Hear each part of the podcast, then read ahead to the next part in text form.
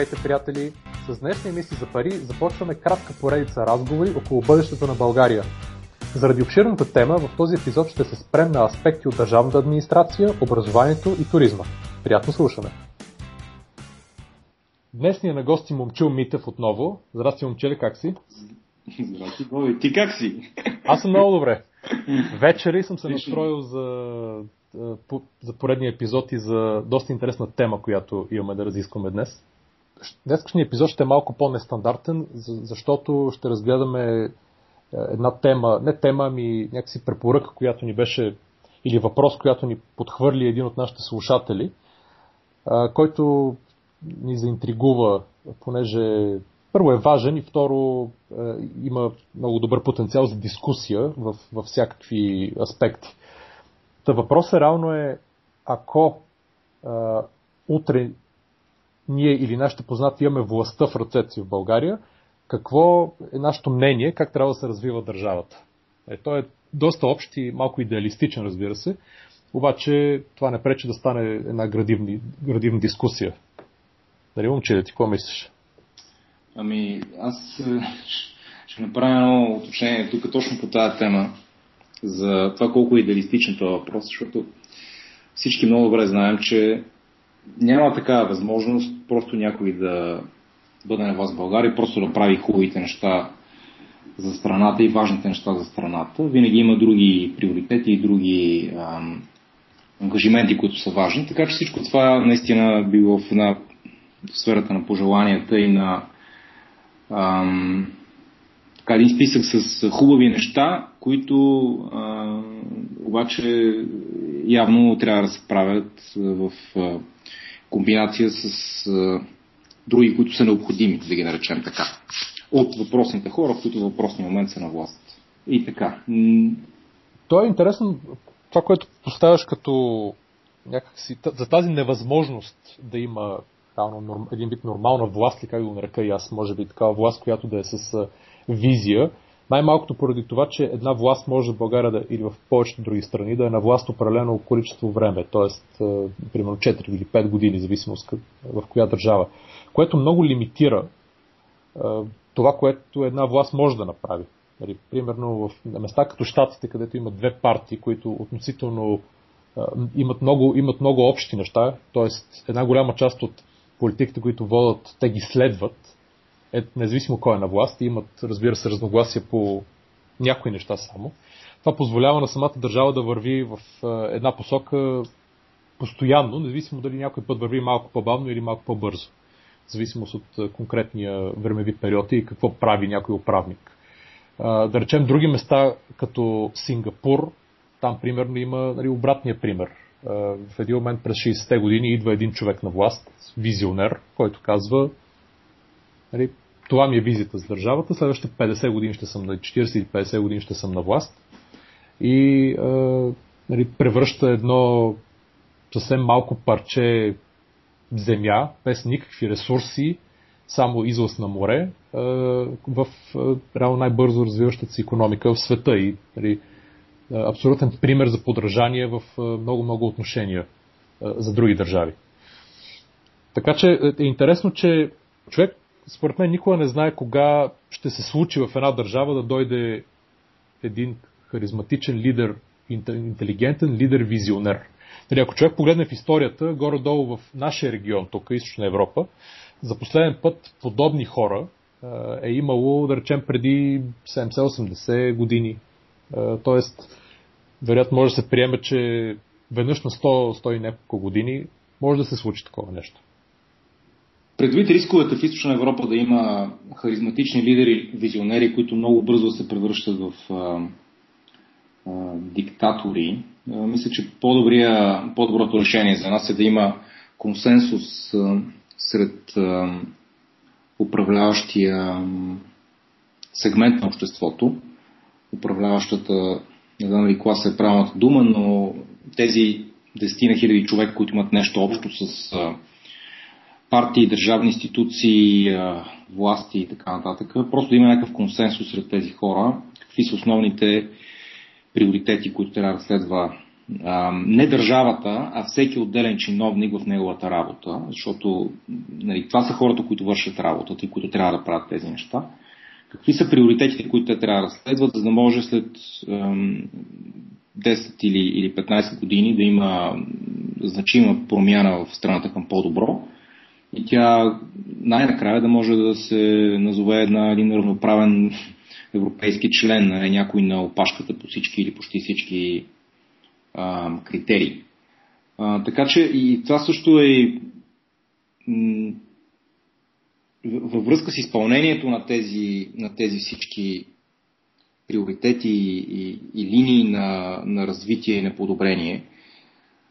Наистина възможно е на теория да има един харизматичен лидер и всичко да бъде централизирано и оттам надолу вече да се задават насоките и всички други да изпълняват или просто да предават надолу така, тази линия на поведение. Но предвид това, което ни липсва в България до голяма степен и това е партньорско мислене и партньорска работа между институциите, между бизнесите, между различните стълбове на обществото, нали, политика, бизнес, правораздаване, работници и така нататък, образование.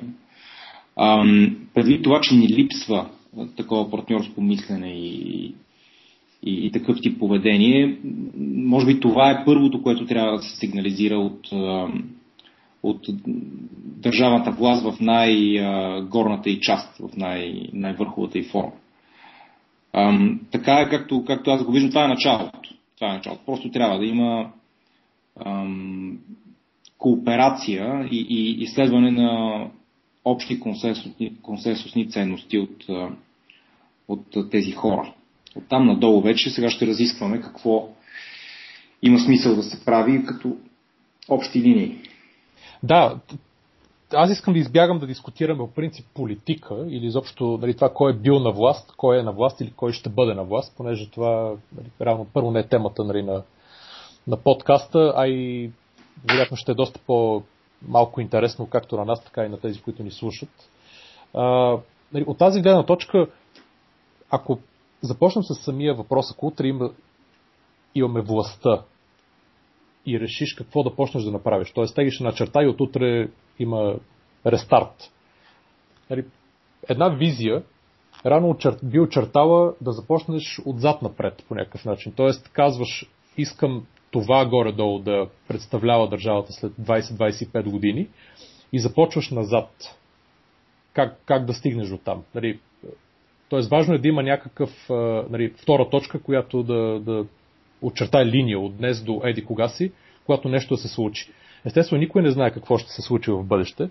Нали, безсмислено да се предвижда, особено в детайли, какво ще стане дори утре, камо ли след 15-20 години. Обаче, нали, втория стълб на успеха реално е процеса, който се изгради и фундаментът, който се изгради всеки един ден, за да се стигне до тази цел. Тоест, ако погледаме от тази гледна точка, примерно аз какво бих искал след 20 години да имат или да чувстват хората в България. Горе-долу има един основен отговор и това е да са щастливи, което е твърде субективно. Защото естествено щастието е било описано по съвсем различен начин от всеки, който пита. Обаче самото чувство е едно и също между всички. А обикновено щастието го разглеждат, особено от гледна точка на психология, като нали, сходство между желание и реалност. И нали, не случайно хората в България по всякакви класации са реално, особено по класацията за кой колко е щастлив, сме на абсолютното дъно в Европа. Нали, макар че живеем по-добре от нали, други нации в Европа и по света. Но нали, по щастие сме на абсолютното дъно. Тоест, тук явно има някакво особено голямо разминаване с това, което хората искат или това, което си мислят, че им принадлежи и че трябва да живеят по определен начин и по начина, по който те самите живеят. И това създава тази пропаст, която постоянно добавя, т.е. постоянно бавно и сигурно втълпява чувство за нещастие у хора. Тоест, може, не толкова е липсата на щастие, колкото нали, втълпено нещастие. това, което на други места в Европа някакси го няма, просто на психологическо ниво. Тоест, ако се погледне какво би било, нали, желание, живот, какъвто човек би искал да живее, какъв и каква е реалността, в която той живее, и те са прости неща. Нали, да има, нали, хората да са материално осигурени до някаква степен, не да са милионери всички, просто да са материално осигурени, да има ниска престъпност, да могат да се отглеждат децата в нормална държава, да има добро образование, добра осигурителна система. И това са съвсем тривиални неща в повечето вече западни развити общества, към които ние реално се числим. Тоест, нали, има една, си спомням, дали ти сигурно се знаеш, пирамида на потребностите на един американски психолог Ейбрахам Маслоу, която е, нали, преди много години измислена и реално показва там 5-6 нива, на които човек един вид задоволява своите потребности. Започва от там да може да диша, да се храни, да пие вода, да има къде да спи, да има къща, после вече да има някаква сигурност, някаква работа, нали, да има семейство, приятели, т.е. малко става се по-социално, социално напредва в развитието си и след това вече има, нали, повече престиж, вече отива по-към егото на човека, нали, самоопознаване, самозадоволяване на, нали, на духовната му нужда и така нататък, докато се стигне до, нали, вече екстремума, когато всичко друго е задоволено и човек търси, нали, усилено смисъла на живота, смисъла как той може да повлияе на другите и така нататък. Тоест, нали, реално, ако ти голяма част от деня ти минава в това как да се чуеш, какво ще ядеш днес или как да се наспиш, и дали ще изобщо има къде да се наспиш, няма изобщо никакво време да мислиш за каквото ли било друго. И от друга страна, ако се родиш пък с всички базови потребности осигурени, къща, храна, семейство, общност, нали, започваш от едно много по-високо ниво и вече започваш, нали, да изграждаш себе си и другите около тебе от, нали, по-ефективно. Тоест, нали, еволюционно погледнато, това е идеята, нали, да се вдига базовото ниво, за да може да се стига до по-голям екстрем нагоре. Нали, тоест, ако погледнеш просперитета на една държава дългосрочно, тя зависи от много малко наброй неща. Едното, и това е основно за икономическия просперитет, това е да има добра демография, да расте броя хора в една държава. Нали, обратното просто не работи. Това е съвсем тривиално и съвсем близко до акъла, но очудващо... Късно, но в много европейски държави населението, ръждаемостта е много ниска. Факт, да. И населението като цяло на много места намалява. Разбира се, има миграция, която компенсира този ефект, но за да има миграция към една държава, трябва съответно в тази държава да има условия за добре платен труд и условия за интеграция на мигрантите. Абсолютно, да, което равно в Западна Европа го има, както и в Щатите го има, да. Предположен, че вече много хора от много десетки години емигрират натам.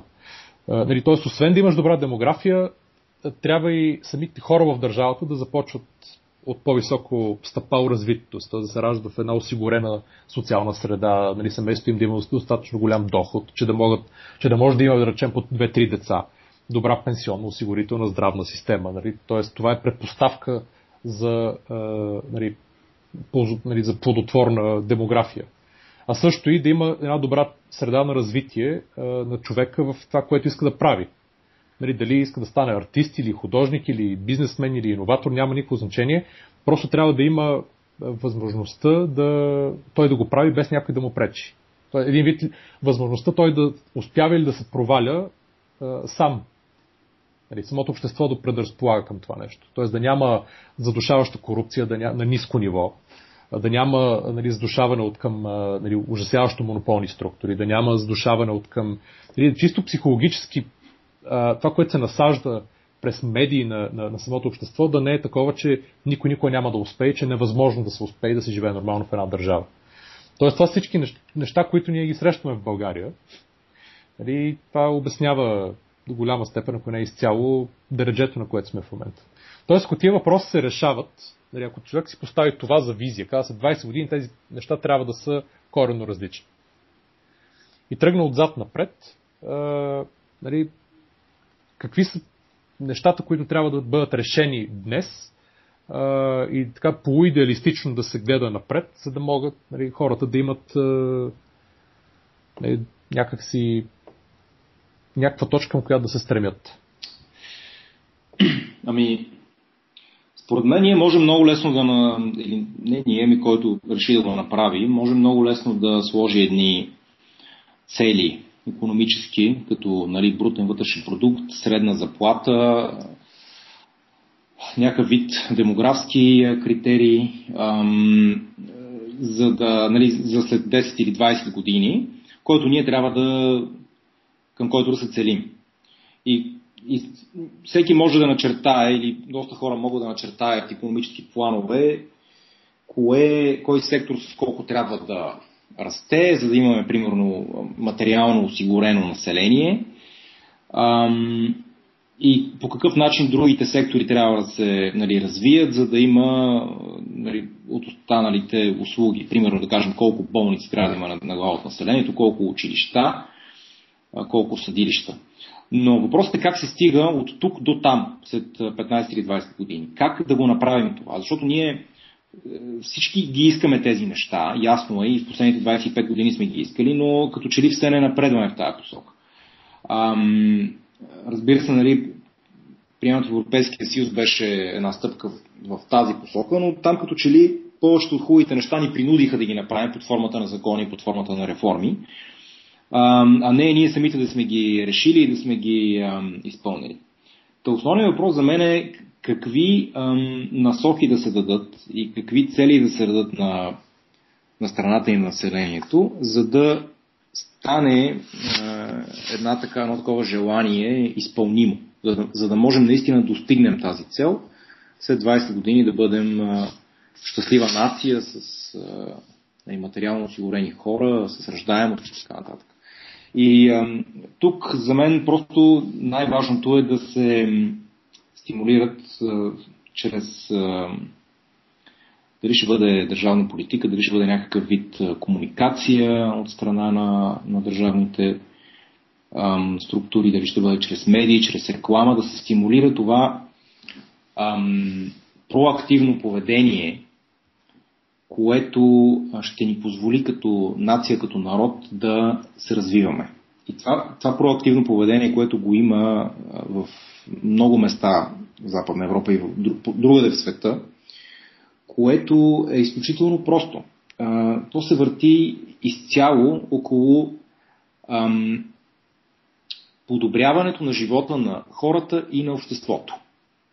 И това е нещо, което трябва да бъде прегърнато като идея и възприето като идея от всеки един член на това общество. От, нали, ученика, през работещия, до пенсионерите, през хората в държавната администрация, хората в другите държавни сектори, държавно финансирани, бизнесите и така нататък. Просто въпросът е по-скоро поведенчески и по-скоро психологически, отколкото материален или технически. И според мен това трябва да бъде началото. Да се дадат един набор от ценности, от принципи на поведение, които да бъдат като ориентир. Нали, разбира се, няма как да задължим някой да не хвърли буклук по улицата или да, примерно, да си плаща данъците или, да кажем, да си направи жилището по-енергийно ефективно. Няма как да принудим някой. Обаче, ако това се каже официално, че, примерно, почистването на главната улица в еди кой си град струва на общината годишно, да кажем, 200 000 лева, примерно, тогава и се помолят хората да не я замърсяват тази улица, защото в противен случай тези пари, вместо да отидат за градинката или за училището, ще отидат за почистване. Тогава е възможно много от тези хора да чуят това послание и просто да спрат да си свърят бокуците. Това е един много прост пример.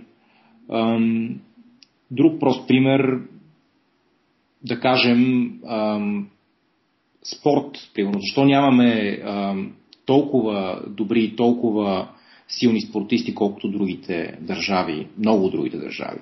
Ами, разбира се, част от това са парите, ясно, и материалната база. Но от друга страна, знаем много добре, че в големите европейски държави още от малки децата биват включвани в спортни клубове, спортни дейности се извършват и в училищата и по другите места и фактически децата от малки се активизират в тази насока. По този начин много бързо от ранна възраст могат да се открият таланти и в последствие с целенасочена подкрепа на тези таланти да бъдат развити силни спортисти. В България знаем добре, че от 20-25 години такава дейност сред децата има много ограничена. И това нещо липсва. То не е въпрос само на пари. То е въпрос на това да имаш желание и да намериш начина да го направиш. И да мислиш за това как може ние да се развиваме, как може нашия град, нашата община, нашата държава като цяло в крайна сметка да се развива. И това е с две думи като начало. Аз така бих започнал. Там да. Е просто отговорност. Да, но аз виждам един проблем в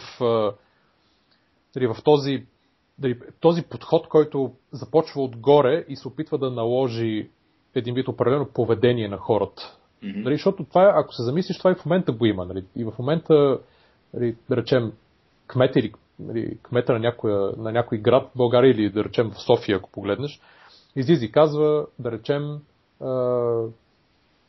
поддръжката на това, например, на нещо ни струва много пари. Моля ви, да речем, не правете еди какво си. Което реално няма абсолютно никакъв ефект. Тоест, аз мисля, че трябва да е комбинация от две неща. Хем да има напомняне и излагане на простите факти какво е необходимо, за да могат хората да живеят по-добре. Подобно на примера, който ти даде с, да речем, градинката или боклука. А другото е вече самите хора да възприемат, че единствено, ако те правят нещо, могат да повлияят на някой друг да го направи. Ако ти отидеш и си разделиш боклука и си го свържиш в примерно 4 различни кофи, за да може той да отиде да се рециклира и съответно да се произведе някаква енергия от него, лека по лека, просто съседа като те гледа няколко пъти, има някакъв шанс и той да започне да го прави. След това и неговия съсед да започне да го прави и така нататък. Тоест, отнема време, бавно, промяната винаги става бавно, а не изведнъж всички. Но в един момент, когато се набере достатъчно сила, това е, което равно е успешно. И това гарнирано с, разбира се, целенасочена общинска или държавна политика за конкретни такива неща, мерки, някакси би предопределил успеха. Но, айде, ако искаш пък да започнем така по-опростено, естествено трябва да кажем, че без да познаваме детайлите във всеки един сектор, за който ще говорим, просто да засегнем някакси икономическата му или финансовата му страна, да речем икономическата му страна, по какъв начин могат простичко някакви сектори да се изменят, за да постигнат някаква подобна цел, за която или визия, за която говорихме в началото. Примерно, започвайки от да речем, държавната администрация. Тук съм сигурен, че всички хора ще подскочат и от години се знае колко е неефективна и така нататък. Тя като че ли е най-трудният сектор, просто като се замисля. То най-вероятно това е в много държави в случая. Аз като се замисля едно време още като студент във Виена, държавната администрация беше някакъв ужас. Тя работи, но и там беше ужасяващо тромава, едни хора абсолютно демотивирани, повечето от тях шовинисти, ако може да не ти свърши работа, няма да ти свърши. Тоест, има ги всички тия неща, които и тук, и там се наричат пречка и не позволяват много неща да се свършат и тук. Тоест, дори не бих дал като примери някаква държавната администрация на някоя западноевропейска държава. Толкова, колкото да се каже, че с развитието на технологиите държавната администрация съвсем спокойно след 15-20 години може 90% от това, което е в момента, да е преминало онлайн. И да няма дори изобщо нужда от хора, които да правят обслужването, ами да има някои души, които да задават някаква политика и да администрират цялата система и толкова. В тази връзка, сега докато говорим, дойде една много интересна идея, защото няма на света администратор или държавен служител, който как да кажа, доброволно и със здрав разум да намалява, да урязва държавната администрация. Също се отнася, нали, за самия бюджет, защото намалявайки бюджета, това означава намаляване на работни места и така нататък. И съответно, нали, по-малко хора да работят за него и той да управлява една по-малка структура.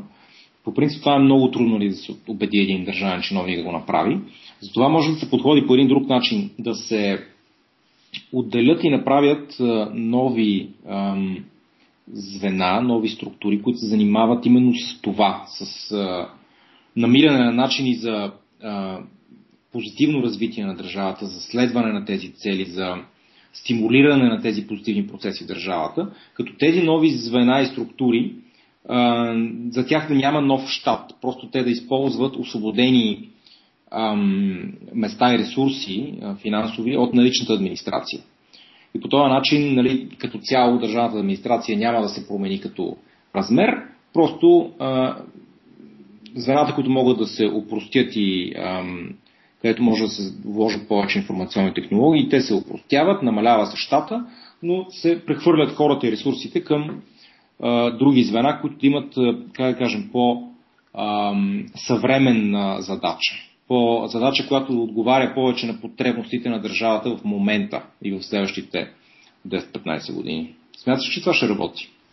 Ами, аз като цяло си мисля, че изобщо броя хора, който е заед в държавната администрация, както в много държави, е може би 2 или 3 пъти повече, отколкото реално е необходим.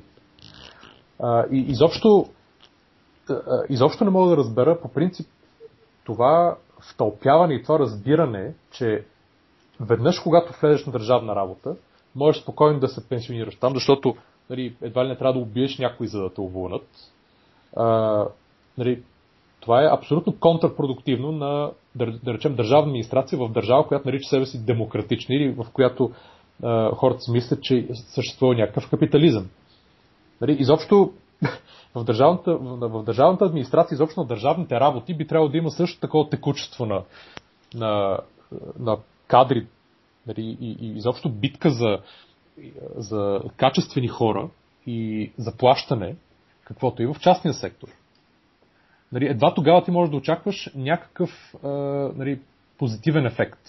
Дори нормалните хора, умни, интелигентни, които са в държавната администрация в България, съм сигурен, че те полагат някакви неимоверни усилия, за да седат мотивирани или полумотивирани и да правят това, което правят.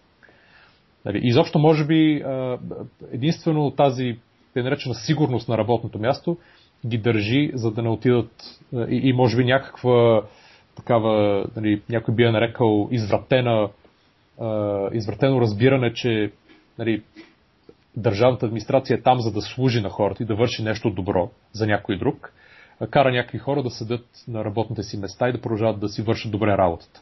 Но на всеки един такъв човек в държавната администрация има, сигурен съм, 15, 20 или 50, които правят точно обратното. Възможността да се въведе в държавната администрация принципа за максимизиране на печалба. Както е в частния сектор и където това е потребността и мотивацията, която движи всички тези промени. Ами не знам дали може да се въведе принцип на печалба, защото подозирам, че много от агенциите и министерствата техният мандат на работа е друг. Тоест, аз съм абсолютно за да се въведе оптимизиране на нещо. Тоест, да се въведат 2-3 неща, които те знаят, че трябва да постигнат. Дали, едно от нещата, там където би било практично, е да се въведе печалба. Да речем в икономическото министерство да се въведе като един от критериите максимизиране на печалбата на държавните предприятия, които работят все пак в един, нали, конкурентен локален и международен пазар. Това е абсолютно приложимо, да речем, в такъв сектор. На места, като, да речем, енергетиката, там, нали, имаш вече и социална функция, която трябва да бъде изпълнена и, нали, някакъв път, нали, може би няма как да съвместиш двете неща, но трябва да имаш там, нали, повече трябва да има стабилност, нали, да има достатъчно печалба, че да може да има достатъчно пари да се реинвестира, да се поддържа някаква мрежа, а не да се максимизира всеки един лев, който може да се спечели. Както да речем, политиката в щатите. Нали? Там има регулатор, който ти задава определени неща, които можеш да правиш, като да речем притежател на мрежа за пренос на ток или на газ или на петрол или нещо друго, което обикновено е сметнато така, на абсолютно пазарен принцип, така че ти дори като частен инвеститор, който оперира в един регулиран пазар, или като част от държавна фирма, която прави същото, ти да имаш такъв бюджет, че да можеш да поддържаш мрежата, да имаш достатъчно печалба, че да развиваш инвестиционния си план, да плащаш заплати, които са пазарни на хората. И съответно да имаш социалната функция, която трябва да прави тази мрежа. Но ако се върна само на държавната администрация за секунда, ако погледнеш не къде сме в момента и какво има в момента, а къде можем да отидем. Неща, които ги има, просто могат да се приложат. Ако погледнеш държавната администрация и, да речем, тази част от нея, която представлява електронните услуги, които тя или правителството предлагат на хората, защо да не се структурира подобно, да речем, на платформата на Apple, която те направиха около техните телефони и изобщо други подобни устройства. Ти правиш една платформа, която казваш, това е нещо, което, да речем, плащане на данъци или попълване на данъчни декларации онлайн. И има, да речем, 5 софтуерни компании, които разработват приложения спрямо за дадена спецификация, които могат да вършат това нещо. И по този начин накрая ще има едно или две неща, които са най-добре направени, най-практични, най-бързи, най-евтини, но на пазарен принцип, които ще позволят на всички да използват, да си свършат работата. Ама ти имаш предвид да се направи търг или какво? Дори да не е, то естествено имаш някакви правни ограничения, но мисълта ми е просто идеята да използваш държавната администрация като една платформа и да кажеш, окей, това са всичките, да речем, 500 или 1000 услуги, които тя прави. Независимо в кой сектор. Да. Подаване на документи за това, подаване на документи за това, данъци, такси, не знам си какво е, не знам си що. И всичко това нещо да може поне за по-големите от тях да има на пазарен принцип да се дигитализира самата услуга. Това ще помогне първо на всички хора, които могат да използват, те вече стават все повече и повече, да използват някаква услуга много по-бързо и по-евтино, отколкото е в момента. И второ, ще намали разхода, защото самите приложения ще бъдат разработени от частния сектор и по този начин ще се намери тая ефективност, която ти е необходима. Сами напомня на две неща. Първото е, че още преди 12 години имаше такива дискусии, много категорични, много ясни по отношение на електронно правителство, което включва и това, електронни услуги. Тогава базирани по интернет, а не върху платформата на Apple или подобна. И още тогава, мисля, че Естония беше държавата, която ни водеше. Не водеше нас, тя водеше всички. Нали? Те бяха просто много напред тогава в това нещо. И сега, 12 години по-късно, ние сме почти до никъде. Отделни функции в държавата, данъчни декларации, там НАП и така нататък, те са електронизирани. Това е едното, което ми напомни. И второто е, че сещам за един огромен скандал около разработването на информационна система в здравеопазването. Пак преди около 10 години беше. Това е една фирма, не помня точно дали беше Артемис, Рамис, нещо такова, която беше и листвана и на борсата в Ню Йорк. И там стана един огромен скандал, защото стараха ни милиони, не знам, 10 милиона или колко бяха, които фирмата дори ги обяви, че ги получава на борсата като договор. А всъщност няколко години след това въобще нямаше завършен проект. И нищо не беше свършено и направено. Казвам го това в опита си да изразя недоверието си, че толкова прост стремеж и толкова прост начин да се опитваме да постигнем пазарна ефикасност. Просто при сегашните методи на управление, на взимане на решения, при сегашния метод на работа в България явно не работят.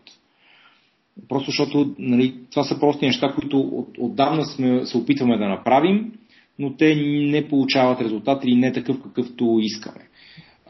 Може би за да има резултат и за да станат тези неща, трябва да се променят принципите на вземане на решение и на работа на хората, които отговарят за тези неща.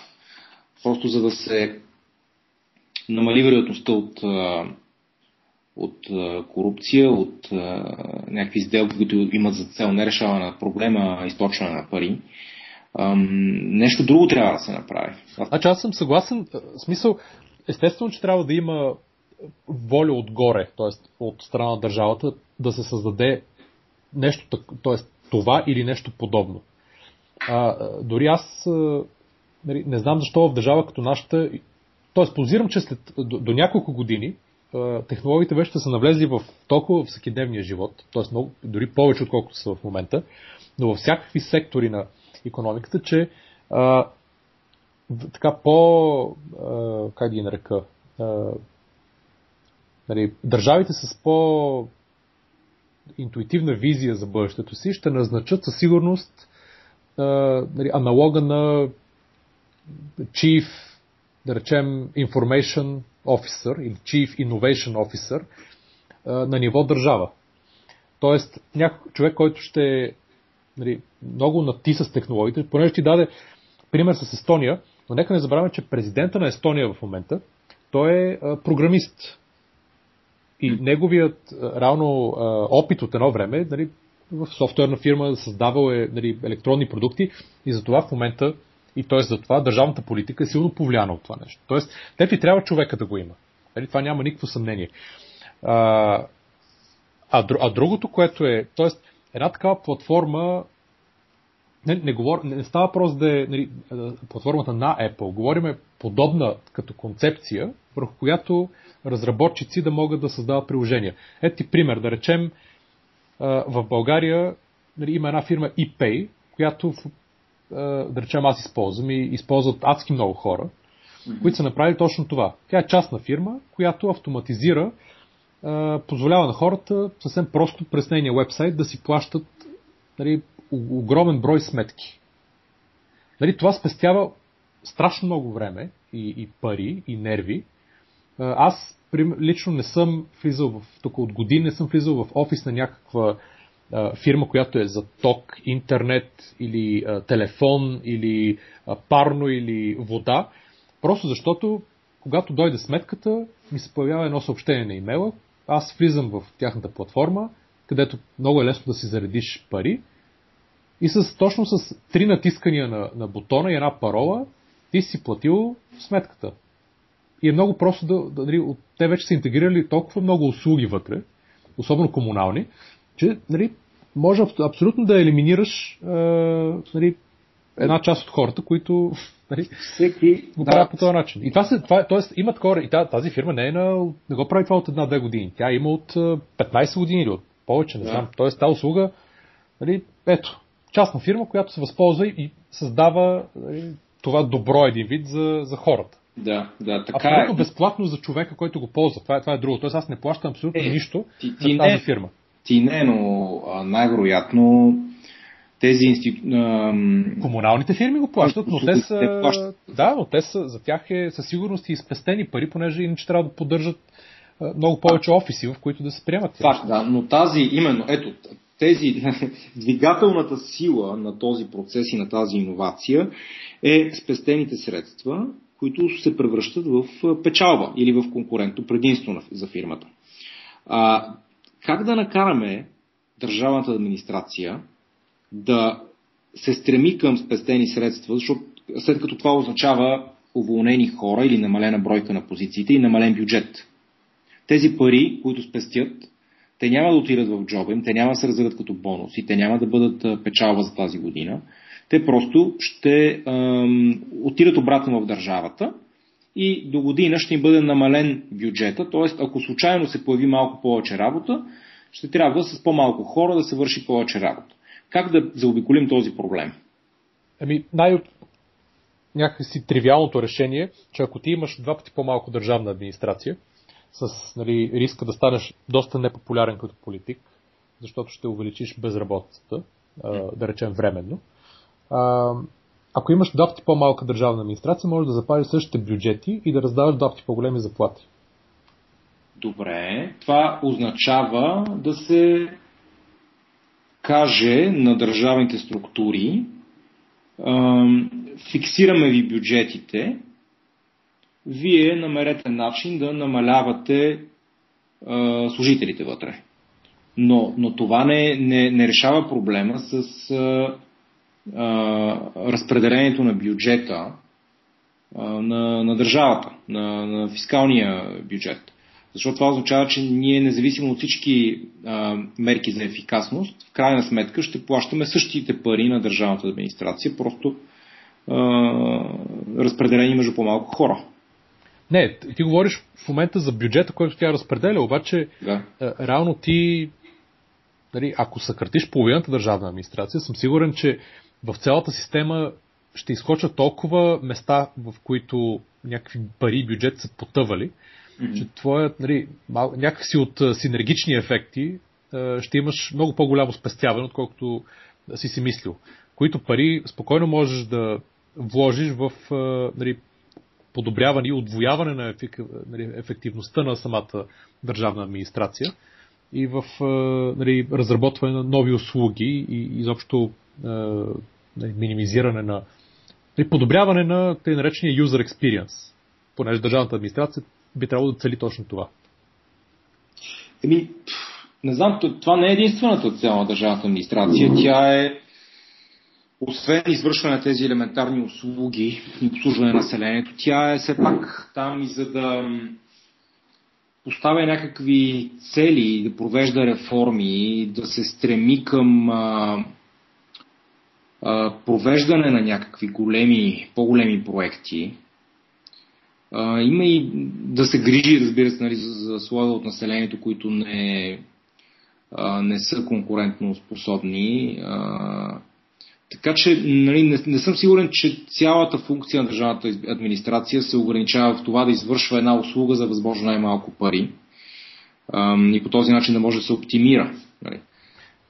Значи, със сигурност много от нещата, които, нали, обсъждаме, практически могат да се направят. Знаеме го всички това нещо и го знаем от 10 години сам. Дали ще бъдат под формата на нали, подобно на платформата на Apple, или ще бъдат просто по интернет в едни интернет сайтове, които са, нали, все пак достъпни, нали, вече достъпни като технология от, нали, много години, е без значение. Би трябвало да има желание просто. Просто липсва явно желанието.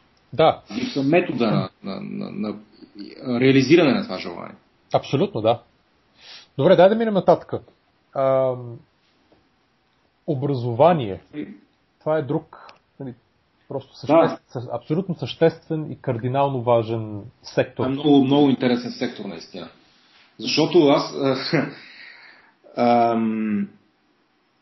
имам наблюдение от две от големите, нали, западноевропейски държави, където образованието е... Усета за образованието и така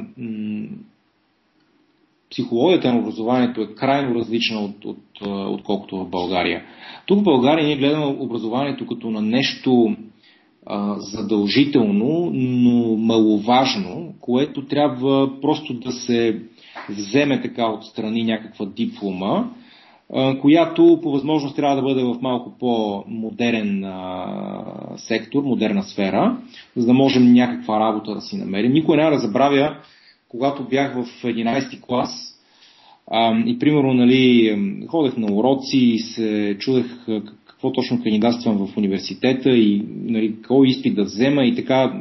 Цялата година беше белязана от това трескаво, нали, очакване и тези планове, които човек си крои и взима кардинални решения, дали да кандидатства медицина или икономика или право или не знам какво.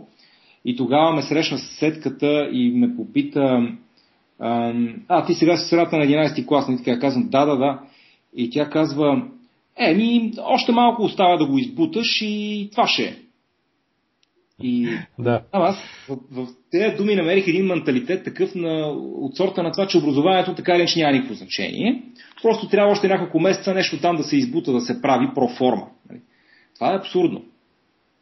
Това идва от, нали, знаем много добре откъде идва. От времето, нали, на Но социализма, когато трябваше да учиш, за да не работиш, или по-точно да имаш диплома, за да не работиш. А какво си учил, какво си разбрал, какво си научил, това няма никакво значение.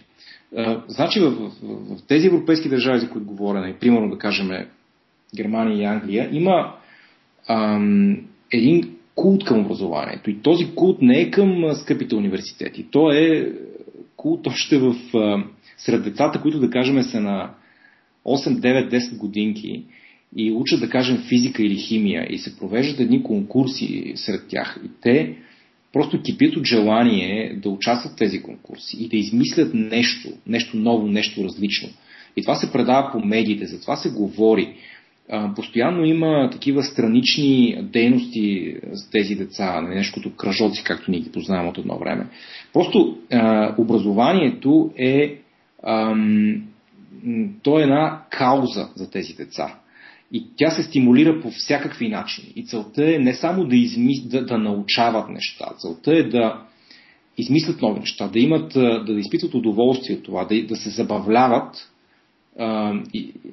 научавайки нови неща, използвайки ги, тествайки ги в практиката и конкурирайки се с това нещо. Ако това нещо може да се въведе по някакъв начин в българското образование, според мен оттам нататък всичко друго трябва да бъде много по-лесно. Аз мисля, че това също идва от личен пример. И абсолютно аналогично, както примерно при разплащане за комунални услуги, и образованието е един сектор, който в момента млади български предприемачи започват не знам коя правилния аналог на английската дума disrupt. Един вид да създават някаква безплатна онлайн услуга, много по-добре направена и много по-добре, много по-бърза и много по-приятна за ученици. Тоест, от една страна ти можеш да изискваш естествено хората да имат много голямо желание. Аз мисля, че по принцип е вградено в човека той да иска да учи нещо от малък. Просто при нас това желание дълго време след това се притъпява по време на училище и университета и в един момент изчезва. Докато още от малки децата от училище, те искат да учат и ако нещо им е поднесено по правилния начин, те абсолютно ще си запазят и ще си развият интереса към това да научават някакви нови неща. Тоест, системата работи отдолу нагоре, така погледнато. Да. И да речем, ако погледнем през призмата на това каква визия човек бихме искали да имаме за България, в момента има част от образованието в България, училище и университет, които работят много добре. Да речем, ние сме въпреки всички проблеми и цялата простотия в образователната система, тук продължаваме да вадиме уникални кадри, примерно по математика, информатика, физика. Тоест има хора, които... Чакай малко, какво значи уникални кадри?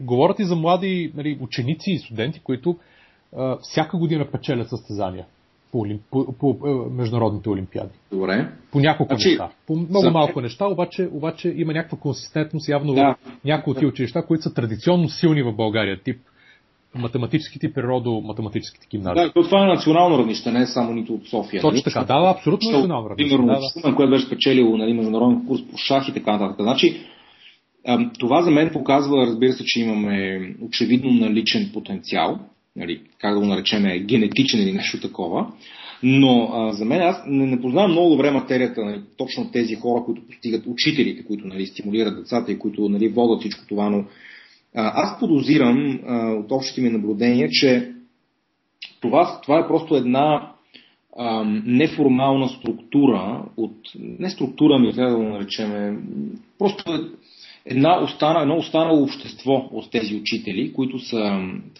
градили преди време тази система за подготовка на децата за олимпиади и те просто продължават да го правят това нещо. И понеже формата на тези олимпиади продължава да бъде същия като преди 10-20 години и понеже разбира се с огромния вероятно труд и принос на тези учители, въпросните деца успяват да ги спечелят. Въпросът е защо нямаме и други такива успешни деца в други сфери, примерно биология или химия или някакви такива изкуства, ако щеш. Да, това е наистина добър въпрос, защото не знам, това са Тоест, ако има добра подготовка и школа, да речем, по математика, физика и информатика, не е много далеч от там да имаш по биология и химия, да речем, или по рисуване. Тоест, с една дума смятам, че тази школа, за която говориш, това не е нещо създадено от държавата и стимулирано от държавата.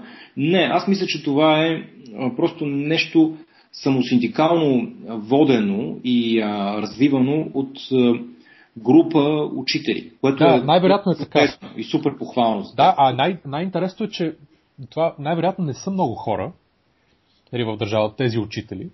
Да. Може би са, да не знам, 100, 200, 300 души да са общо. Да. Надали са повече. И тези хора трябва да са с някакви държавни медали. Те трябва да получат орден Стара планина, ако се замислиш. Не само държавни медали, те трябва да бъдат... да им бъде дадена възможността да изградят такава структура, която да помага на ученици и да подготвя ученици от различни дисциплини да участват в състезания. Не само математика и информатика. За физика не съм чувал толкова много дали има такива. Ами да, тук пак опираме до равно личния пример, случая на учителите. Ето един учител го прави това, защо другия, който е да речем по музика или по нещо друго, образно казано, не го правят с такава ефективност, че да се постигат подобни успехи. Говорим статистически на държавно ниво. Но ако се върнем към самия училищен материал, т.е. учебния материал в училище, навсякъде по света в момента се тръби как всичко е остаряло. И училищното, и на много места университетското образование, начинът, по който се преподава, всичко това е остаряло и от вече адски много пари се наливат в намиране на нови начини за преподаване, за учене, за представяне на материала и така нататък. Но ако погледнем, аз бих имал примерно две препоръки. Не препоръки, две неща, които бих искал да видя след 15 години и по-малко в българското образование. Първо, в училище да се въведат няколко предмета, по някакъв начин представени, които да учат учениците на неща като психология, как да познаваш себе си, как да се самомотивираш, по принцип как мисли човека, как мислят другите.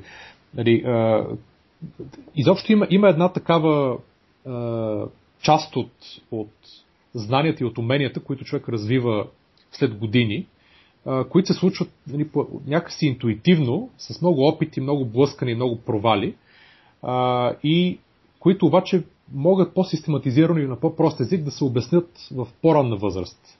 Примерно в България, така си мисля. Абсолютно така. Това не са много неща, това може да са 2-3 предмета. Това е да дадеш на децата инструмента, не само да развиват знанията си и да научават неща от околния свят, а да научават неща и за себе си, да развиват себе си. Точно така. Примерно, какво означава да си креативен? Как се случва този процес? Как мисли човека? Дори на неврофизиологично или невропсихологично ниво. Тия неща могат да се обяснат просто. Така че да се дадат някакви... как да се самомотивираме. Има хора, които цялата индустрия за самомотивация... хората изкарват ужасяващо количество милиарди долари всяка година от някакви подобни курсове, които се водят пред огромни тълпи от хора. Това са възрастни хора. Нали? Това са възрастни хора, които изведнъж откриват тази сфера. Изведнъж откриват за себе си някакви истини, които вече станали на по 50 години, които човек може да им ги обяснил още като са малки, те да ги знаят и вече да си спестат сумата. И те да са използвали това нещо. Те да са се чудели, защо така и защо иначе. Другото, което е което е започна този процес, много бавно да се дигитализира цялата българска училищна система. Значи, България има един много голям плюс, че е малка държава и че има относително малък брой хора тук. Много лесно можеш да правиш, да прокарваш подобни реформи, примерно дигитализиране на всички училища на ниво цяла държава. Опитай да го направиш в Китай това нещо. Или в някакъв има 50, 100 или 150 или 200 милиона души. Кое да се дигитализира? Всяко училище да имаш, да речем, таблети за всеки ученик. Да имаш проектори, в които да можеш да преподаваш по интернет, да имаш материал, който да можеш да преподаваш по интернет. Просто да влезеш в следващия век ударно. Ама идеята каква е? Децата да стоят вкъщи и по интернет да учат? Не, в самите класни стаи става въпрос. Ма тогава защо по интернет да се преподава? Мисълта ми е следната. Примерно в Щатите има няколко фирми, които това го правят на ниво университет, да речем училище-университет. Какво казват те? Създаваме софтуерна система, която реално разгражда целия материала там, на тези предмети, които той може да бъде разграден, на основни понятия, примери, концепции, аналогии и така нататък. Примерно математика, биология, химия, обикновено работи при тези природните науки. Разгражда го целия материал и го вкарват в една база данни. И оттам нататък, примерно, ученика започва, може в къщи, може в училище, и започва да учи, да речем, урока по математика. Това позволява някои неща. Първо, той да напредва с бързината, която той самия може да напредва. Тоест, някой по-бързо може да мине през материала, някой по-бавно. Там, където види системата, че системата тя се учи сама. И от това, че я използват повече хора. Там, където един ученик срещне проблем, самата система разбира, че той има проблем, да речем, с логаритмични функции, примерно казвам, и го връща на този материал сама. И по този начин самия ученик учи по-добре, учи сам, а когато се прави в класна стая, учителя вместо да се опитва да преподава един и същ материал с една и съща скорост на всички и е лимитиран от това дали самия учител е добър или не, самия учител се превръща в един вид супервайзор, който, когато ученик има въпрос по различни части от материала, той просто минава и му обяснява нещо, което ученика не разбира. И това позволява... Направени са такива... Това е тест, се тества в Щатите в момента и показва огромно увеличение първо на интереса на учениците към, да речем, самия предмет. После позволява една система на учителя и на училището и на родителите да следят развитието на ученика. Да. И съответно увеличава ефективността в пъти. Това е наистина много интересно. И оценките. Аз си го представям дори последния начин, без да се занимавал да го проучвам това, което очевидно ти си проучвал и си чел нататък. Само една вметка искам да направя. Да. В момента има, в другия ни подкаст ни гостува един път Дарин от сайта уча.се, който реално прави, обхваща целият учебен материал от до 12 клас и се правят видеа, които обясняват на прост език на учениците всичките уроци. Той минава по утвърдения от Министерството на образованието материал, не говорим да обясняват някакви кой какво си реши. И има видеа, които минават по примерно 6 клас математика, 7 клас физика, 8 клас биология и така нататък за всеки клас всичките предмети. И той реално ще започне да разработва съвсем скоро и такъв софтуер, т.е. тази част от системата, която да позволява да се разгражда материала, да позволява динамично учене, т.е. по-бързо или по-бавно, спрямо с това, което самия ученик иска или може, и да позволява съответно увеличаване на ефективността чрез връщане към проблемните области, по-бързо напредване за по-добрите и така нататък. Тоест, това нещо и в България се случва в момента, но пак ето идва от... Значи, за да се имплементира такова нещо, трябва, знаеш добре, не само хубавата идея, която може да функционира очевидно, а и набор от хора в администрацията, които да има желанието да го направят, и то активното желание, т.е. да го правят и да го следят, как става и да го променят всяка година спрямо очевидните му предимства или появили се недостатъци. Но да, наистина, идеята е чудесна. Аз го виждам и по този начин да работи домашни, примерно, да има домашни като задачи, които да се правят онлайн, за да може да има следене, дали ученик е влязъл, дали е направил, дали се е логнал. Също така, уроци, които трябва да бъдат прочетени и учени, самостоятелно. И разбира се, както каза, в училище дейността да бъде интерактивна. Тя да бъде отговаряне на въпроси, обяснение на неща, които някои ученици не са разбрали добре. Тази най-ценната част, която може да даде учителя. Просто да да подпомогне по-доброто разбиране на материала, а не да чете като лектор от един текст и да губи времето на всички по този начин и на себе си. Точно така, да, абсолютно. Но в тази връзка, като говорим за училище, ти спомена, примерно, предмет, който се въртил около психология, самопознаване, самомотивация. Какво ще кажеш, примерно, за предмети като държавна администрация в училище, просто за да разберат децата как се управляваме, как функционира това място, в което живеем. Не само държавна, тя е и градска, и общинска, и всичко. И, примерно, предмет като бизнес. Значи, все пак има, не забравяй, че има търговски училища в много градове, които се преподават някакви части от бизнес. Първо от гимназии нагоре. Точно така, да. Е едно училище, което събира в себе си тези деца, които имат, или родителите им съответно, засилен интерес в тая сфера. А аз говоря за елементарен предмет, или елементарен предмет, имаше май дори такова нещо, обществознание, или е имало в миналото, който може би да се занимава с тези неща от реалния живот, като държава, като администрация, като бизнес, като ето такива неща, които все пак са реална част от живота на всички нас, но учениците, да кажем, до 8-9 клас нямат представа от това нещо. Никой не го обяснява, освен ако, разбира се, родителите не са им го обяснили. Абсолютно съм съгласен, обаче си мисля, че единствен начин подобни, да ги наречем, по-сухи предмети или по-суха материя да се предаде по начин, по който да бъде направен интересен, ако бъде направен интерактивно онлайн. Може, защото аз не мисля, че физиката, например, е по-интересна от това. Именно, обаче...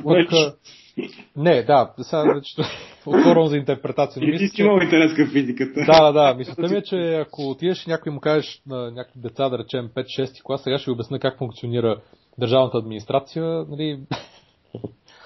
не съм сигурен точно каква реакция. Няма да обясняваш това, ще питаш деца, знаете ли какво прави президента в тази държава? Например, да. Тоест... Или знаете ли кой ви пуска тока в къщи? Или знаете ли кой праща камиона за буклука? Това, според мен, първокласниците, това ще бъде любимия въпрос за камиона за буклука. Или как, да, понеже те вече се занимават от първи клас с това, че да речем някой, който иска да стане космонавт, трябва да знае как, откъде издите една сувалка. Примерно. Тоест, по същия начин може да обясниш къде отива камиона с буклука. Но това казвам, ако е направено по интересен и дигитализиран основно начин, най-вероятно би имал успех и е абсолютно, да? Абсолютно необходимо. Но... Как да, това е едно, това е, което обсъждаме с решенията на проблема. А проблема е, че едни 2000 човека на върха на това Министерство образователно трябва да прегърнат идеята за трансформация на тази система и да оформят визия за това какво трябва да представлява обучението, какви хора искат да израстват, с какви качества. И след това някой трябва да им даде бюджета, с който да го реализира това нещо. А не бюджета им да се чудат дали да го разделят между въглища за отопление на училището в еди кой си малък град и примерно ремонтиране на теча в водопроводната система на това училище. Абсолютно. Абсолютно. Ето като е някакси импровизирана пирамида на Маслоу. Да. Министерството още е на абсолютно първия най-долен етап. Потребности не са. Да, как очакваш то да мисли как да създаде следващия Айнщайн в България? Да, Именно. Това е може би въпрос. Откъде трябва да се започне? Как да се стимулира тази дейност? Дай да минем тогава към другия сектор. Аз искам да вметна нещо за висшето образование, понеже там също е... Там вече децата са по-големи, т.е. младежите са вече по-големи, знаят повече. Тук спираш до извода много повече дали да учиш в България или в чужбина, отколкото като започнеш първи клас. Тоест има... тук някак си е една огромна... Как да го нарека? Тук е огромната нужда да се маркетира това и да се реформира образованието или да направи по такъв начин, че тези млади хора да остават да учат тук. Това е все едно пациент, някой, който е в катастрофа, да отидеш и да му изтече кръвта на операционната маса. Буквално. Такава аналогия ми идва, да си оставиш нали, примерно да ти завършват, да речем, 100 души и 60 от тях да отиват да живеят и да учат в чужбина. Просто наистина вместо да го направят в България. Това е, нали, буквалната аналогия. И примерно, ако се замислиш... Кое за държавата е по-добре, като се замислиш? Моля? Кое за държавата е по-добре? Ами... Да учат, от младежите да учат тук образованието висше, или наистина такъв процент, да кажем 60% да учат в чужбина? Ами, под предлог, че те след това се върнат и прилагат наученото тук, естествено няма проблем да както да речем в момента става, но не в такъв мащаб, т.е. ние имаме нетна емиграция от всяка година. Да. И това няма какво да се направи. Тоест, нищо не се прави. Мисълта ми е друга. Висшето образование, както функционира в момента по света. Нали, аз се представям до няколко години, нали, до 10 години, що съвсем спокойно може да се измени и да стане следното. Да речем, един млад българин, който момче или момиче, няма значение, да вземе едно момиче, което завършва на 18-19 години училище, и пред него стои въпроса. То не знае точно какво иска да учи в голяма част от случаите. Нали, не знае, нали, иска да учи, да речем, в Харвард, обаче почти винаги няма средствата или нали, има много голями изисквания за влизане в Харвард или подобни университети. Обаче тя, да речем, иска да стои в България, да може да учи от тук. Нали, с напредъка в реално дигитализирането на предметите, нали, ако погледнеш какво става в щатите и в други университети, постъпно, нали, то тръгна пак от щатите, да речем университетски курсове и предмети да се слагат онлайн. Независимо дали са платени за някаква малка такса или безплатно.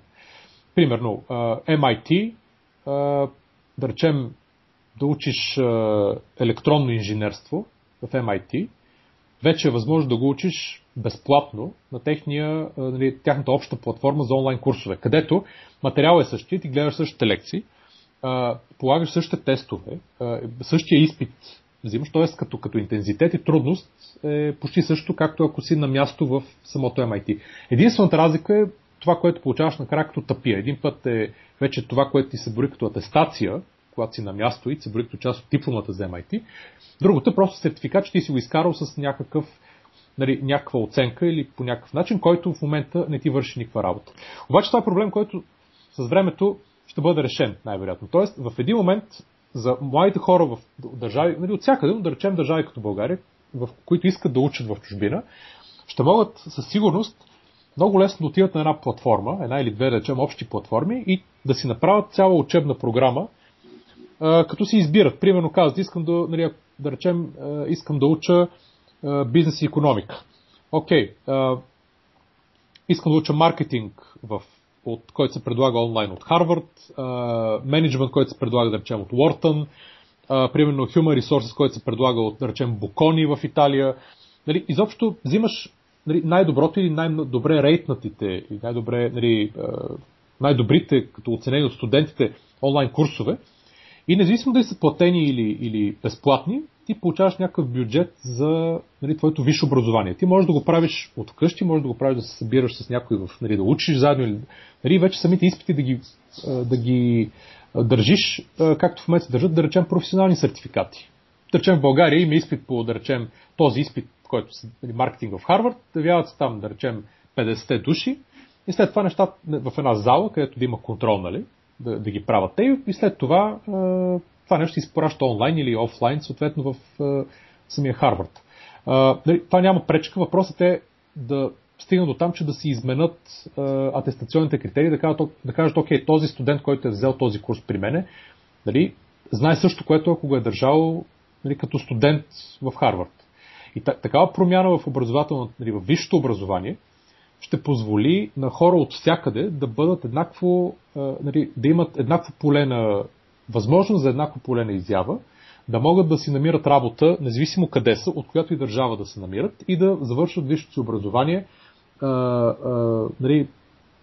много по-интересно да им е и да го завършват много по-евтино, да даде възможност на много повече хора да се, да имат достъп до това знание и по този начин те да могат да останат после в държавата си и да работят, да речем, в примерно Coca-Cola България или някаква подобна фирма българска, няма значение, с всичките знания, които са придобити, все едно са завършили в чужбина. Давам ти една идея, примерно висшето образование, нали, спокойно как може да се промени. То най-вероятно ще се промени. Въпросът е самата държава тук, нали, как може да спомогне това нещо. Също. Нали, от това може да им дадат много идеи, какво те могат да направят и по какъв начин те могат да се предпазват от това университетите да, изобщо да не са актуални и да измрат тук след 10-15 години, да няма кой да ходи там. Така е. Така е. Това е единия метод. Другия, разбира се, самите университети да си променят програмата, да я актуализират и така. Да, защото конкуренция тогава става на ниво кой преподава, кой е по-добър, а не... Да, значи хората искат да учат в Харвард и Букони и Уортън не защото им харесват имената, просто защото тези учебни заведения са изградили един много сериозен имидж, който е изграден с добра подготовка, която е и добре заплатена. Така че цялото нещо има един контент, който е несравним с средното висше учебно заведение в България или региона. И това е причината студентите да се стремят към онези места. И ако тук подобрим контента, предполагам и конкурирането с онези места ще стане по-лесно. Между другото, те не всички учебни заведения в България са, нали, така не толкова атрактивни. Примерно, аз наскоро слушах една статистика, че Техническия университет е много голяма бройка студенти от Турция привлича, които тук завършват поради ред причини, но той е доста конкурентен в момента в региона. Знаем много добре, че през последните 15 години много студенти от Гърция и от Македония завършиха тук медицина или фармация. Така че има примери, има позитивни примери. Просто трябва да се стимулира това нещо. Абсолютно. Абсолютно. И така. Добре, кой друг сектор да изберем сега? Дай, примерно, туризъм и земеделие като едни големи, наистина основни сектори икономически, които така или иначе генерират много средства в държавата и за държавата. Добре, само тогава тук да вметна, че ние със сигурност няма да може да минем през всички сектори, така че спокойно може да направим втора част на подкаста, в която да минем и през, да речем, останалите сектори, понеже определено отнема време, нали, това най-вероятно ще е интересно. Така че ще минем няколко още сектора в оставащото време. Тези двата и, нали, така по-на... Да, добре, в смисъл туризъм и земеделие, това са реално традиционно успешни сектори в България. Ако се замислиш. В смисъл, туризма е, нали, най-големият приносител на нетни парични потоци в, т.е. като експортна услуга. Да, и в същото време изключително контроверсен сектор, първо заради масовото застрояване, второ заради привличането на определен вид туристи в момента и трето заради ниското заплащане, усреднено на кадрите, които работят, на хората, които работят в туризма. И може и четвърта точка за критиката измислим, че просто той далеч не оползотворява напълно даденостите на държавата и далеч не използва целият потенциал, който му даде, включвайки, разбира се, и планински туризъм, и селски, исторически и така нататък. Спортен, може би. Да, абсолютно. Как може да се стимулира този сектор да се трансформира и наистина да използва до краен предел възможностите и да печели много повече пари. Може би 3 пъти, 4 пъти повече.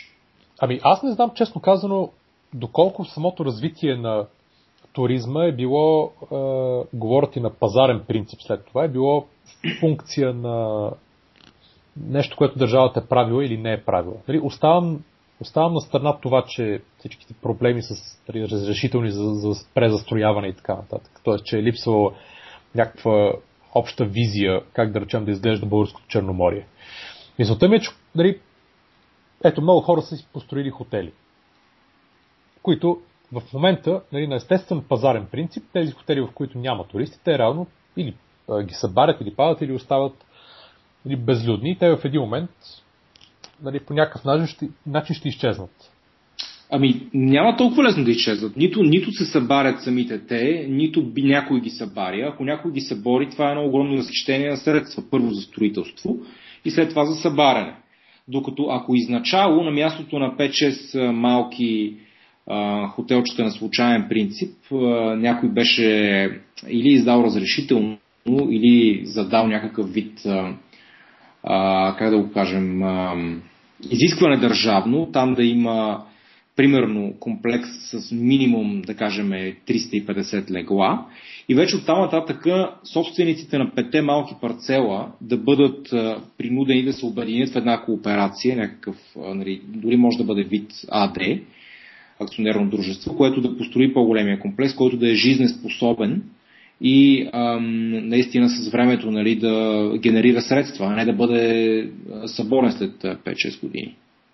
Това е просто така една идея, защото има доста такива хотелчета по Черноморието, които не са конкурентоспособни, просто заради размера си и може би заради насочеността на самата услуга, която предлагат, а не заради нещо друго. Ами, аз мисля, че самите курорти по Черноморието, те са коренно различни от към това какви туристи привличат. Изобщо микса на туристите, нали, всеки знае, се измени коренно последните, да речем, 4-5 години. И това беше реално функция на това, кой инвестира в много от тези жилища, т.е. нали, започвайки от англичаните, които са традиционно ранен инвеститор в ваканционни имоти, по принцип в много държави, и България не беше изключение, нали, хора от Обединеното кралство, независимо дали си бяха ирландци или от Уелс, или от Англия, или от Великобритания. И нали, съответно повече туристи от Западна Европа и сега микса реално вече към туристи от Румъния, Русия.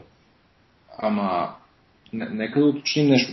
Ти говориш за тези, които инвестират в имоти, а това е съвсем различно от туристите, които биват активно таргетирани през големите туроператори, като Туи, като Томас Кук и големите вериги, които в България още преди 10-15 години се изградиха първите такива хотели големи, които сключиха договори с вериги и започнаха активно да рекламират дестинацията в определени държави и да привличат нали, туристи от тези държави с цена, с услуга, с вид почивка и така нататък.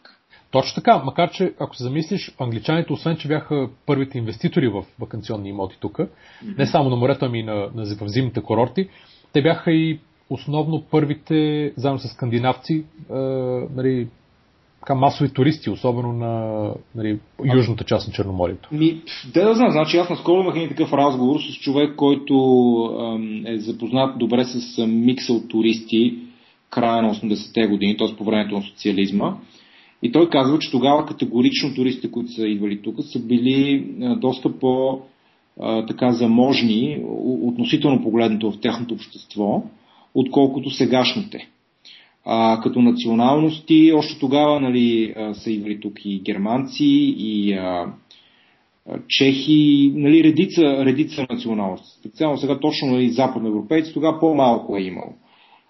Но мисълта ми е, че през тези години, последни 25 години, България е имало най-различни националности. И аз съм съгласен с теб, че англичаните тръгнаха масово да купуват имоти тук, което беше следствие от техния имотен бум и от това, че те от примерно една къща, която са притежавали, изведнъж можеха да ипотекират наполовина и да си купят примерно 8 апартамента в български курорти, което примерно този ефект го нямаше нито в Германия, нито в Дания, нито в Швеция, в другите държави го нямаше. Така че англичаните си имат причина да идват тук и да търсят имоти. Тази причина вече отмина, защото бума и там вече го няма. Но мислята ми е, че през всички тези години при нас са идвали туристи от най-различни европейски дестинации и в крайна сметка всички те си тръгнали. И в момента идват руснаци заради близката култура, ниската цена, румънци, както се разбрахме, също нали, заради близка дестинация и ниска цена, и нали, англичани, холандци и шведи в общи линии на тинейджерска възраст с една единствена идея, нали, тук да ползват евтин алкохол. Така че, защо тези други туристи, които са били тук при нас, не се връщат? Аз мисля, че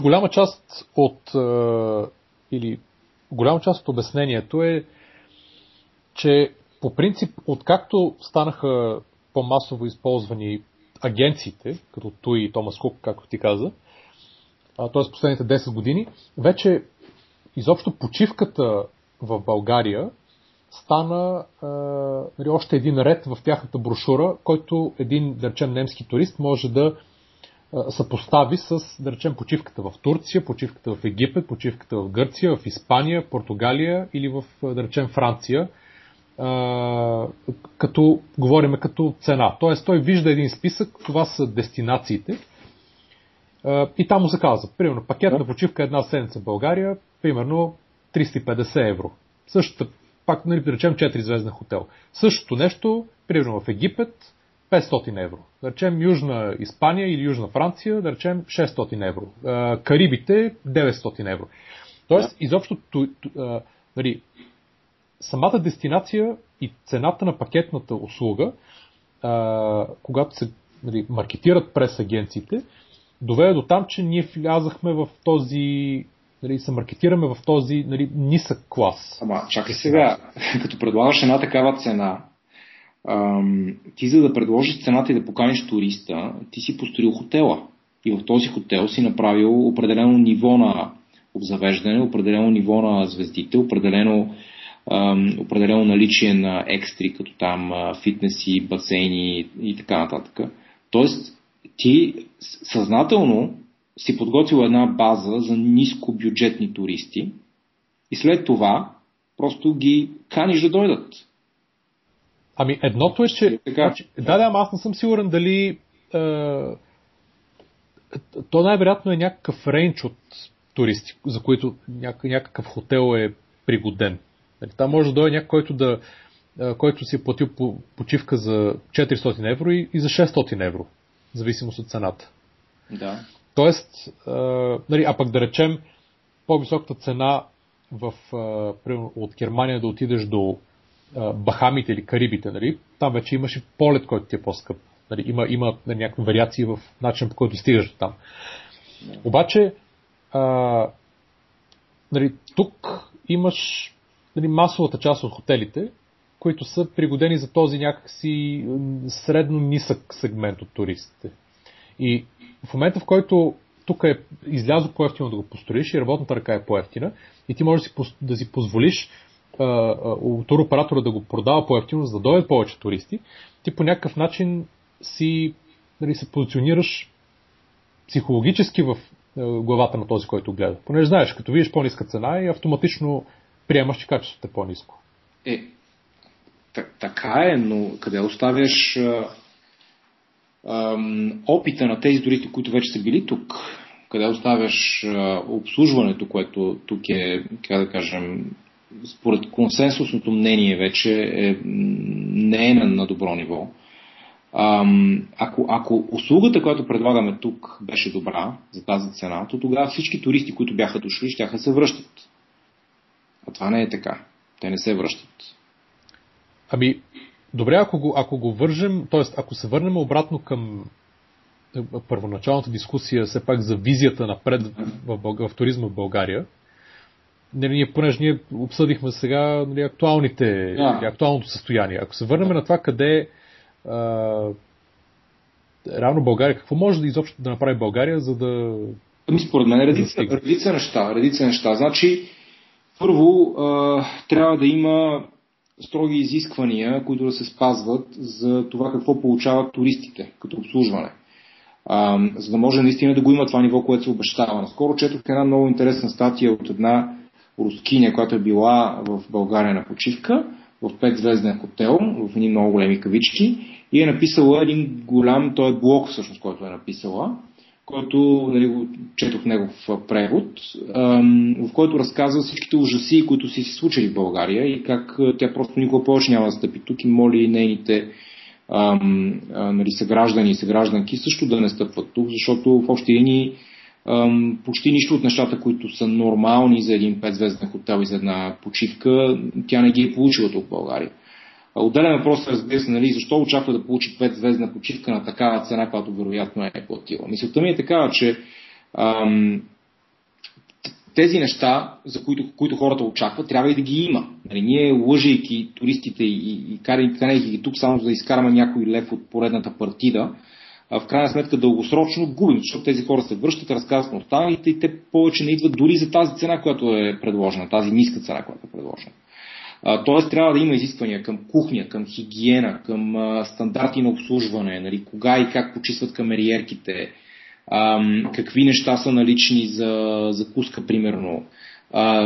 Трябва да има, нали, сигурност, че един турист, като си плати почивка в определен хотел, наистина ще бъде настанен в този хотел. Няма да му се каже, ами станала е техническа грешка, от 10 дни тук в България 5 ще прекараш в двузвезден хотел или 3-звезден, защото 5-звездния, нали, има някаква грешка с стаите, с резервациите. Това е едното. Второто нещо е, да кажем, примерно, да се оправят пътищата, които водят от летището за региона до самия туристически, нали, район с хотелите. Това е нещо, което държавата трябва да направи с приоритет. Защото после всичките данъци и така нататък влизат обратно при нея от тези туристи, които ще дойдат.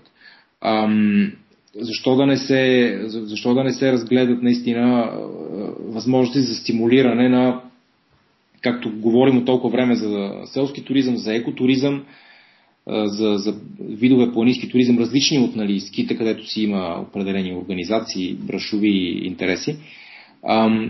Просто активно държавата наистина не само държавата, то, нали, разбира се, трябва да бъде партньорство, комбинация между браншови организации от бизнеса и държавата, да начертават едни линии, които да се следват. Примерно, да се създадат условия да има качествен туризъм в България от страна на държавата и от другата страна вече бизнеса да прояви готовност да инвестира в такива хотели, които позволяват по-високи цени и в крайна сметка да се привлекат тези туристи да дойдат. Аз така го виждам. По Черноморието всички знаем проблемите с пречиствателните станции. Добре, защо не се напъна държавата и да го реши този проблем? В смисъл, ето сега, нали, говори се за заем от 1 или 2 милиарда лева в държавата. Част от този заем, може би, не знам, 50 милиона, 100 милиона би било достатъчно да се оправят всички тези пречиствателни станции по морето, които в момента, нали, причиняват толкова много проблеми. Да не говорим, че гледахме наскоро и статистиката за външния дълг на държавата от последните 5-6 години. Той всъщност се нараствал през цялото време. Тоест, има какво да се направи, има някакви пари, които се взимат от някъде, защо просто не се направи. Аз съм съгласен с тебе, да, но това някакси повече засяга инфраструктурния елемент в туризма и може би регулациите. Аз мисля, че когато и частна фирма притежава хотел, който е сключил договор с, да речем, туроператор, който също е частна фирма, да. Те самите имат на пазарен принцип някакси, т.е. По-добрите хотели винаги ще имат туристи. Лошите могат да пробват 1-2 години да не привлекат с туристи някакви, да имат лошо обслужване и както казваш, никой няма да се върне там. Да. Но в случая пазара ще определи. И сега държавата не може да бутне, да речем, 50% от Черноморието и да каже това тук сега ще върнем, че ще бъде зелена площ или ще построиме с някаква визия. Това е ясно, че не е практично. Това, което споменал обаче за планински, извън зимния планински, екотуризъм и така нататък, и дори туризъм по самите градове, е нещо, което самата държава и в частност общините могат да започнат и да изградат на чисто с една ясна визия.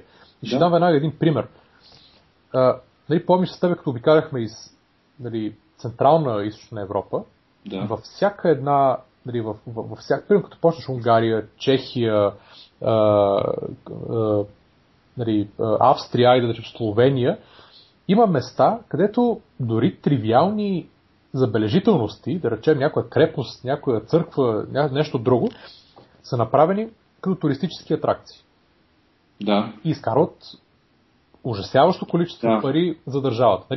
Естествено, другата крайност би било, примерно, ако погледнеш Пекин, естествено с пълната яснота, че там живеят, да речем, 25 или 30 милиона души и така нататък. Но, замисли се, Забранения град, който е в център на Пекин, до който се намира, да речем, цялата управа живее, Забранения град реално е туристически обект, който е се маркетира и рекламира по такъв начин, че средно на всеки ден от годината някъде 50 до 60 хиляди души влизат вътре да го посетят.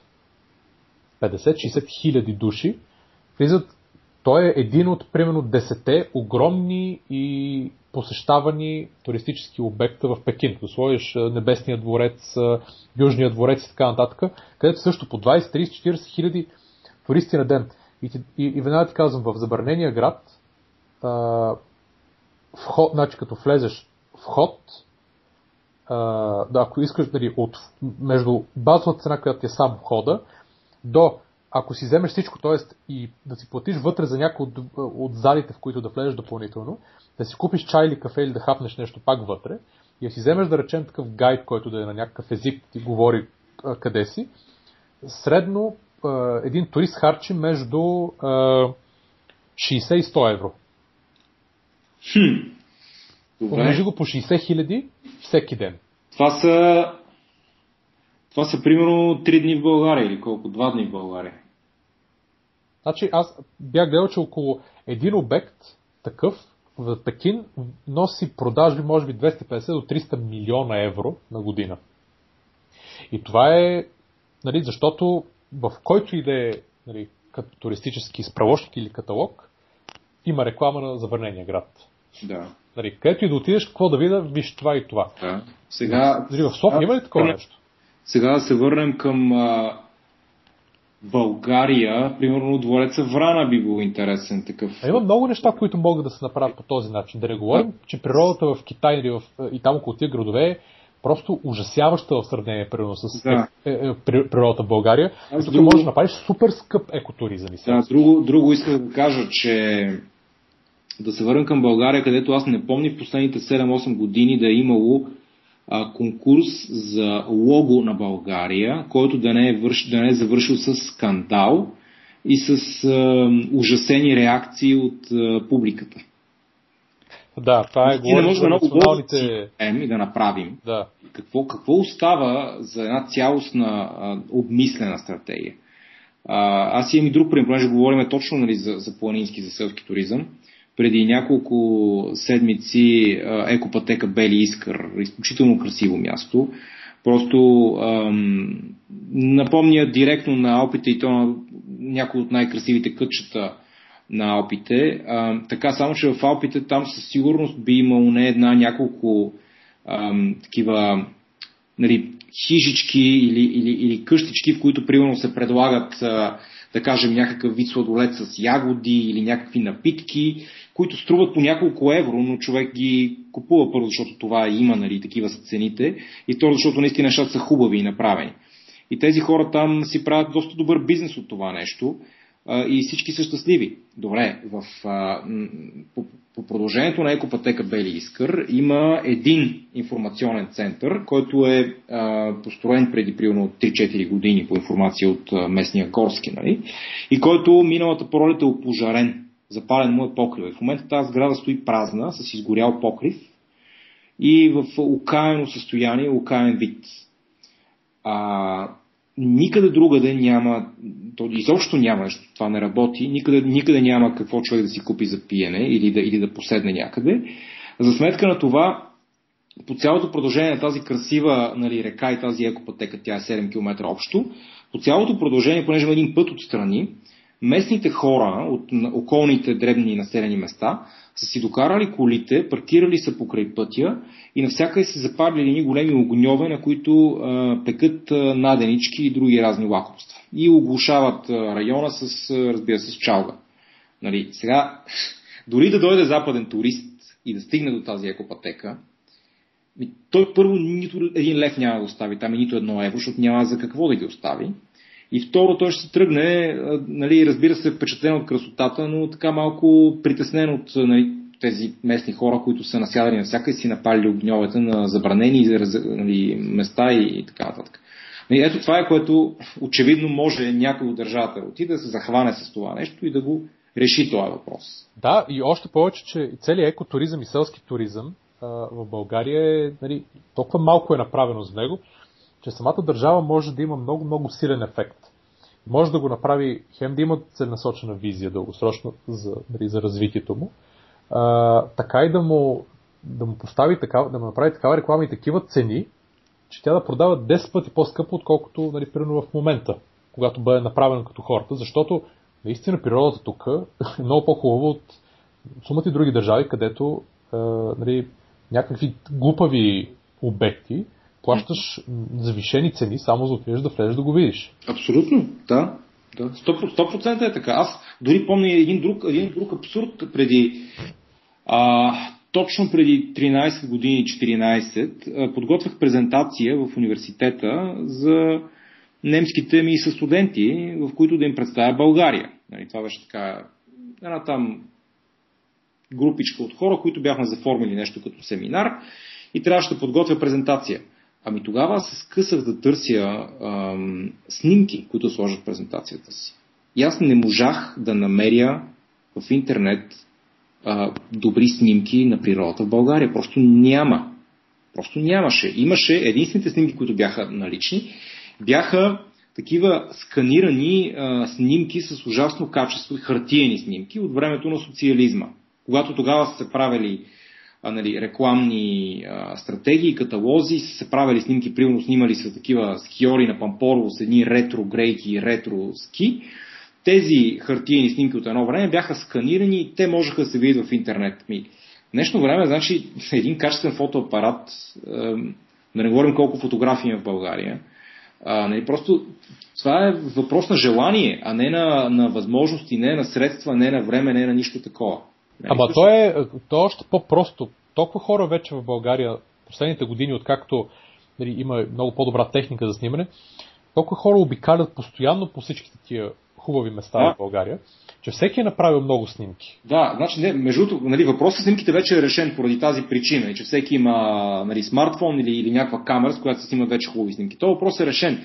Въпросът е, че тогава имаше снимки от всяка една друга държава, а от България нямаше, при положение, че техниката налична за това, необходима за това, и тогава в България беше налична. Просто никой не си правеше труда да направи това. Та штрак на няколко снимки от Маловица или Връх Ботев или нещо такова. В тази връзка сега... Значи като нищо може да има един държавен уебсайт, на който да има изброени всичките хубави обекти или природни забележителности в България, да, с уникални снимки направени от тях. Дори да се направи един вид конкурс от хората да си качват техни снимки, накрая да си изберат примерно 10, които за всеки обект, които да са най-хубави. Сигурен съм, че ще изкочат уникални неща. Да. И този сайт да бъде рекламиран, къде са тия неща, как се стига до тях, да се показва навсякъде по света. Това е... Да, първо това. Другото нещо, което е много важно, защото по тези места обикновено инфраструктурата на места може да бъде ужасяваща. Просто да се направят едни основни приоритетни оси. Примерно, да кажем, една ос под Балкана. Там поне път има. Втора ос, да кажем, Стара планина, да кажем, от северната страна. Трета ос към Пириник, към Рила и към Родопи. Те всъщност ще бъдат трета, четвърта и пета. И държавата просто да погледне така. Един аграрен селски път, примерно, да кажем, село, или да кажем Гоце Делчевка, хайде, там има път, но да кажем, примерно, в Родопите Смолян, примерно. Да, за конкретното населено място може би няма бюджет и може би не е толкова важно да има еди какъв си път. И може би там пътя, който е на дупки до еди коя си хижа, не е важен за населеното място, понеже местните не ходят на хижа. Добре, обаче, ако това се включи в една национална стратегия за туризма и се подсигури такава една ос, по която туристите да могат да се движат от летище Пловдив, където да идват с чартери, от там да се движат по една линия с управена инфраструктура до един район в Родопите, където да има 3-4-5 хижи с малка субсидия, които могат да се поуправят, с пътеки, които да бъдат маркирани като хората, и като се направи една стратегия за привличане на тези туристи, съответно няколко местни бизнесмена да могат и хотели да посочат, и това не се прави само с хижи, И ето ти е готова стратегията. И просто трябва това нещо да се пусне да действа 2-3 години, докато хората го научат и почнат да идват. И вече в по-големи бройки. Аз така го виждам, че може. Да, абсолютно съм съгласен с тебе. И дори си мисля с това да приключим днешния каст, понеже се проточи малко повече. Да. В другия епизод ще продължим и там предлагам да се спрем вече и на земеделието, на енергия, енергийна ефективност, спазване, инфраструктура, външна търговия, иновации, технологии, вече монетарна и фискална политика, стартиращи фирми, вече пенсии, медицина, външни, вътрешни инвестиции. Дори не знам дали, може би още 1-2 епизода ще трябва да направим, но няма значение. Благодарим ви за слушането, благодаря ти, момче, още веднъж. И аз ти благодаря. Може да ни намерите на предприемачите.com. Пишете ни какво мислите и ни давайте идеи, както тази за този епизод, на предприемачите@gmail.com или на facebook.com/предприемачите, на съобщение там на нашата страница, на twitter.com/предприемачите. Може да ни последвате и да виждате кога има нов епизод. На сайта може да коментирате съответно под всеки епизод и да давате мнения, какво ви е харесало, какво не ви е харесало. С това тази неизчерпаема, но интересна за всички и надявам се полезна тема, като първа част от нея я приключваме и до скоро.